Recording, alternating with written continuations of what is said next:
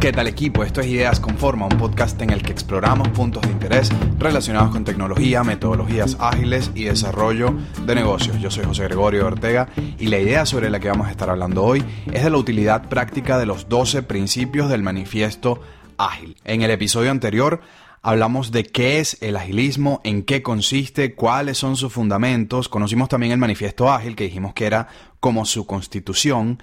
No se nos olvide que el movimiento ágil nace como respuesta a la ineficiencia, a los desperdicios que se generan en los esquemas tradicionales de gestión, sobre todo en organizaciones que deben enfrentarse o tienen que enfrentarse a cambios constantes. Bueno, como casi todas las organizaciones hoy en día. Quienes quieran consultar o revisar el manifiesto ágil, en el episodio anterior hay una explicación bastante detallada que nos puede poner en contexto para este episodio. Vamos a entrar directamente en tema. De nuestro manifiesto se desprenden 12 principios que le dan objetivos claros al agilismo. Vamos con el primero. Nuestra mayor prioridad es satisfacer al cliente mediante la entrega temprana y continua de software con valor. Mientras más rápido, mejor. Evidentemente tenemos que cumplir con buenas prácticas, pero si ponemos esto como prioridad, entonces aseguramos poder salir a mostrar el producto para recibir feedback. Y no solamente eso, también para ganar confianza por parte del cliente en el sentido de que él puede ver su proyecto de manera tangible y saber que estamos en el camino correcto. Luego, número dos, aceptamos que los requisitos cambien incluso en etapas tardías del desarrollo. Los procesos ágiles aprovechan el cambio para proporcionar ventaja competitiva al cliente. Uno de los grandes puntos de choque con las metodologías tradicionales es este. Durante la pandemia lo hemos vivido. Si nosotros no fuimos capaces de ajustar nuestras estructuras para manejar trabajo remoto, delivery, videoconferencia, eh, horarios reducidos, entonces es muy probable que nos hayamos quedado en el camino. Esto no solo aplica en casos tan extraordinarios como la pandemia, esto ya debería ser parte de la cultura de cualquier organización. Bien sea una tendencia, una herramienta, la dinámica natural de los mismos equipos de trabajo nos exige estructuras que sean capaces de moverse muy rápido para que en primer lugar no perdamos espacios que hayamos ganado, terreno ganado, y en segundo lugar mantenernos competitivos en cualquier nuevo entorno. Pasamos al tercero. Entregamos software funcional frecuentemente, entre dos semanas y dos meses, con preferencia al periodo de tiempo más corto posible. Por experiencia se los cuento, mientras más largo el tiempo para completar un grupo de tareas, la probabilidad de que perdamos el enfoque es muchísimo más alta. Las metas que pongamos a mediano plazo o a largo plazo pueden ser difusas, pueden perder valor en el camino o incluso verse afectadas por cambios que haya en el entorno, y esto sin tomar en cuenta que mantener a un equipo alineado y motivado por el mismo objetivo durante demasiado tiempo es sumamente complejo. Entonces, en la medida en la que podamos trabajar ciclos cortos que nos permitan mantener el enfoque y que el objetivo permanezca lo más nítido posible, entonces mejor. Vamos con el cuarto. Los responsables de negocio y los desarrolladores trabajamos juntos de forma cotidiana durante todo el proyecto. Siendo completamente honestos, y transparentes, equipo, la adopción ágil o la culturización ágil dentro de la organización no es algo que empieza desde esfuerzos aislados de algunos miembros del equipo. Esto tiene que ir de arriba hacia abajo. El liderazgo de la organización debe estar convencido de que este es el camino y a partir del compromiso de este liderazgo y de los responsables de negocio, es que se pavimenta, por decirlo de algún modo, o se facilita la ruta para que toda la organización pueda caminar hacia el agilismo de una forma más acelerada. El principio número 5 dice, los proyectos se desarrollan en torno a equipos e individuos motivados. Hay que darles el entorno y el apoyo que necesitan y confiarles la ejecución del trabajo. Todos sabemos lo subjetivo y lo poco preciso que es el tema de la motivación, en el sentido de que es complicado medirlo. Pero en lo que respecta al entorno de trabajo, al entorno laboral, uno de los grandes motivadores es la confianza y la flexibilidad para permitir errores. Obviamente tenemos que mantener unos márgenes sanos de error, por supuesto, pero sí, yo creo que las culturas anglosajonas lograron avanzar mucho en esto, sin embargo nosotros, quienes somos de sangre latina, hispanos, culturalmente hemos desarrollado un miedo casi patológico a cometer errores. Y sé que suena bastante cliché, pero es cierto, de los errores se aprende. De hecho, las metodologías ágiles tienen sentido solo por el simple hecho de que nos obligan de cierto modo a fallar rápido, identificar puntos de mejora y corregir. Si asumimos eso como verdad, entonces este mismo pensamiento que aplicamos a los resultados finales se lo podemos aplicar al mismo equipo de trabajo. Debemos confiar en la capacidad que tienen para fallar, aprender, corregir, y solamente de esa forma ellos van a encontrar las maneras correctas de trabajar y entregar según lo que se espera, ¿no? Ya estamos a mitad de tabla. En el puesto número 6 dice, el método más eficiente y efectivo de comunicar información al equipo de desarrollo y entre sus miembros es la conversación cara a cara. ¿Se acuerdan de que en el episodio anterior hablamos de transparencia? Bueno, no hay forma más transparente de comunicación que ver a tu compañero a la cara.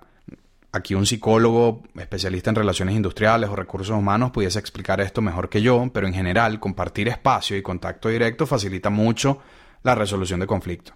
Acá ustedes me preguntarán, José Gregorio, pero ¿cómo hacemos si estamos encerrados sin poder ir a la oficina? Bueno, totalmente válido. Aquí la virtualización nos pone un reto. Pero en lo particular, creo que el primer paso para tratar de acercarnos en la vida real a este principio es definir canales claros y estables de comunicación y tener protocolos de acercamiento que sean continuos y consistentes, eh, por ejemplo, videollamadas uno a uno, reuniones periódicas de todo el equipo con las medidas de seguridad correspondientes y esquemas por el estilo que, que se puedan ajustar al día a día de cada empresa. El séptimo principio nos dice algo sumamente importante. Nos dice que el software funcionando es la medida principal de progreso. Vamos a repasar un poco cómo es que funciona la metodología tradicional o metodología de cascada.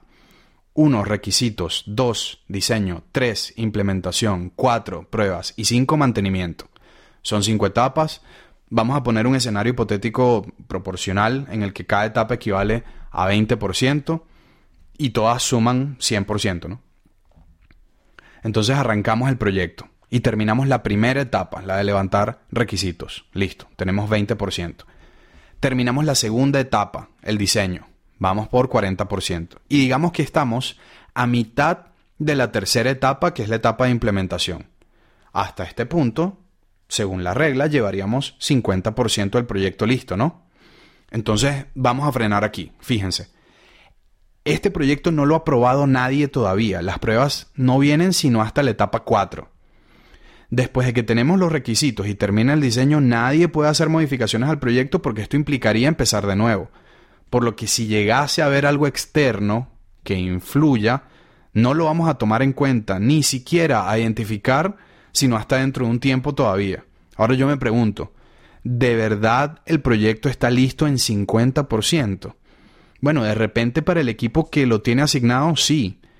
Pero esta idea de pensar que podemos meter un par de requerimientos en una caja negra, aislarnos a trabajar X cantidad de tiempo, sin colaboración del cliente, sin feedback continuo de los usuarios, y creer que de ahí va a salir un producto perfecto o un servicio perfecto, que los usuarios finales van a disfrutar sin ningún tipo de queja, es un acto de fe casi religioso. La única manera de nosotros medir si vamos bien o no es teniendo el producto, o al menos una parte del producto, listo en las manos, para poder probarlo, usarlo, pedir opiniones y ver qué tan cerca estamos de resolver el problema que nos planteamos. El siguiente principio, el número 8, establece algo imprescindible en el agilismo, que es la disciplina. Dice que los procesos ágiles promueven el desarrollo sostenible. Los promotores, desarrolladores y usuarios debemos ser capaces de mantener un ritmo constante de forma indefinida. Y esto del ritmo constante no es algo al azar.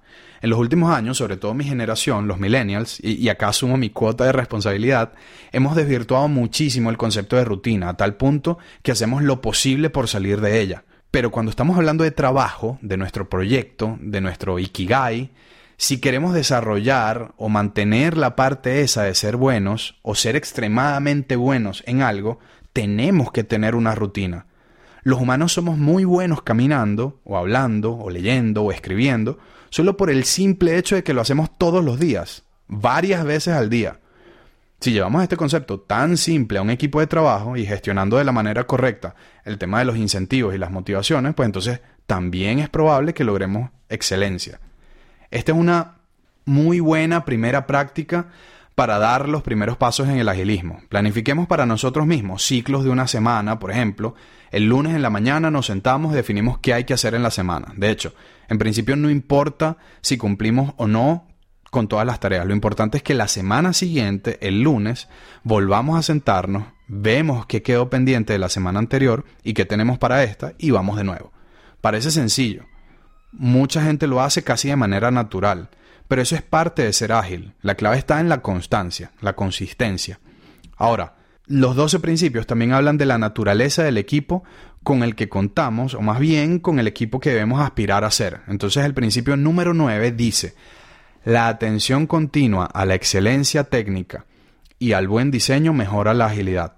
Este punto mezcla mucho de lo que hay en cada uno de los principios, pero algo fundamental acá, y que creo que no he mencionado, es que mientras más diverso sea el equipo, mejor. Para utilizar el ejemplo de una panadería, dependiendo del volumen y los procesos de producción de pan, pues voy a necesitar más o menos panaderos. Pero si todos los colaboradores son panaderos, lo más probable es que como negocio no llegue muy lejos. ¿Quién va a atender al público? ¿Quién se encarga de la caja? ¿Quién lleva la contabilidad? ¿Quién se encarga de la aplicación de pedidos para el delivery? Exactamente lo mismo en cualquier otro equipo de trabajo. Un dato anecdótico, una vez me tocó trabajar en una aplicación traductora de idiomas, el equipo tenía nueve personas y solo dos eran programadores. El resto, de resto había diseñadores, lingüistas, administradores, psicólogos y entre todos se creó un concepto posiblemente hasta más sencillo de implementar y más valioso que cualquier cosa hecha solamente por programadores que reciben instrucciones del cliente. Porque, volviendo a lo que hice al principio, la colaboración de un equipo diverso y enfocado lleva casi naturalmente a mejor diseño y atención al detalle. Seguimos con el principio 10. La simplicidad o el arte de maximizar la cantidad de trabajo no realizado es esencial. No es lo mismo decir debemos construir una cocina para hacer panes a decir debemos identificar los requerimientos eléctricos para el horno, debemos revisar las salidas de calor, debemos distribuir el espacio de amasado, debemos adquirir un horno, debemos hacer la instalación. Entonces, maximizar la cantidad de trabajo no realizado se refiere a que mientras mayor cantidad de tareas específicas tengamos, es mejor en comparación con tener una sola macro tarea etérea en la que no sabemos siquiera por dónde empezar. Ahora, no se puede dejar atrás tampoco las características de comportamiento eh, del equipo y el principio 11 establece las mejores arquitecturas, requisitos y diseños emergen de equipos autoorganizados. Lo mencionábamos en el principio número 5, confianza. Si hay confianza, la base está hecha. El equipo es quien sabe e implementa su trabajo. Digamos que yo soy el administrador en la panadería de nuestro ejemplo. Que como va el episodio ya deberíamos ponerle nombre a esa panadería, ¿no? Entonces, yo como, administrador no le puedo decir al maestro panadero o a los cocineros cuánta sal tienen que agregar a la receta. Ellos son los expertos en su trabajo. Son ellos los que deben tomar las decisiones específicas de su labor y tienen que organizarse para ejecutar de la manera más eficiente posible el trabajo que les corresponde, ¿no? ¿Cómo podemos hacer nosotros para mantener controles y proyecciones de avance? Ah, bueno, entonces establecemos un marco de metas y objetivos que sean súper claros, transparentes, comprensibles por todo el equipo y si todos tienen ese objetivo claro, cada uno debe organizarse de la mejor forma para hacer lo que considere pertinente para poder alcanzar su objetivo.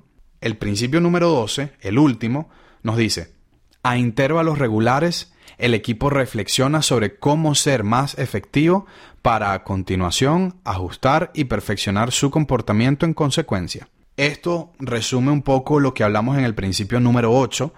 El ritmo constante nos da una rutina que deriva muy posiblemente en excelencia si hacemos todo bien, claro. Pero si hacemos algo mal, entonces la división del trabajo en ciclos regulares cortos nos obliga a preguntarnos en cada ciclo cómo podemos hacer para mejorar las cosas. Y aquí es cuando volvemos entonces a los tres pilares del primer episodio. Transparencia, inspección, adaptación. Ser honestos con lo que está bien y lo que está mal. Ser cuidadosos revisando identificando los puntos de mejora y ser precisos adaptándonos para que podamos corregir eh, lo más rápido posible en el siguiente ciclo. Y ya dándole forma final a esta idea de equipo, los principios ágiles nos llaman o nos guían a hacer foco práctico en cuatro cosas. El producto y su mejora continua, los objetivos muy específicos que faciliten mantener el foco, los ciclos cortos de trabajo que permitan fallar, aprender, corregir de manera muy acelerada, pero sobre todo desarrollar consistencia y rutinas que nos generen excelencia. Y finalmente, una de las más importantes, un equipo que cuente con confianza para autogestionarse y asumir responsabilidades. Y con esto cerramos el episodio de hoy. La semana que viene vamos a pasearnos por algunas de las metodologías ágiles más conocidas. Les recuerdo que en la web josegregorioortega.com hay un artículo resumen de este episodio que pueden visitar y compartir. Podemos continuar esta conversación también en las redes sociales donde me encuentran como arroba soy José Ortega. Y bueno, de más está decir que contar con ustedes siguiendo y compartiendo este podcast es un honor eh, y que no se nos olvide nunca equipo. Somos capaces de construir nuestras propias oportunidades. Hasta la semana que viene. Chao.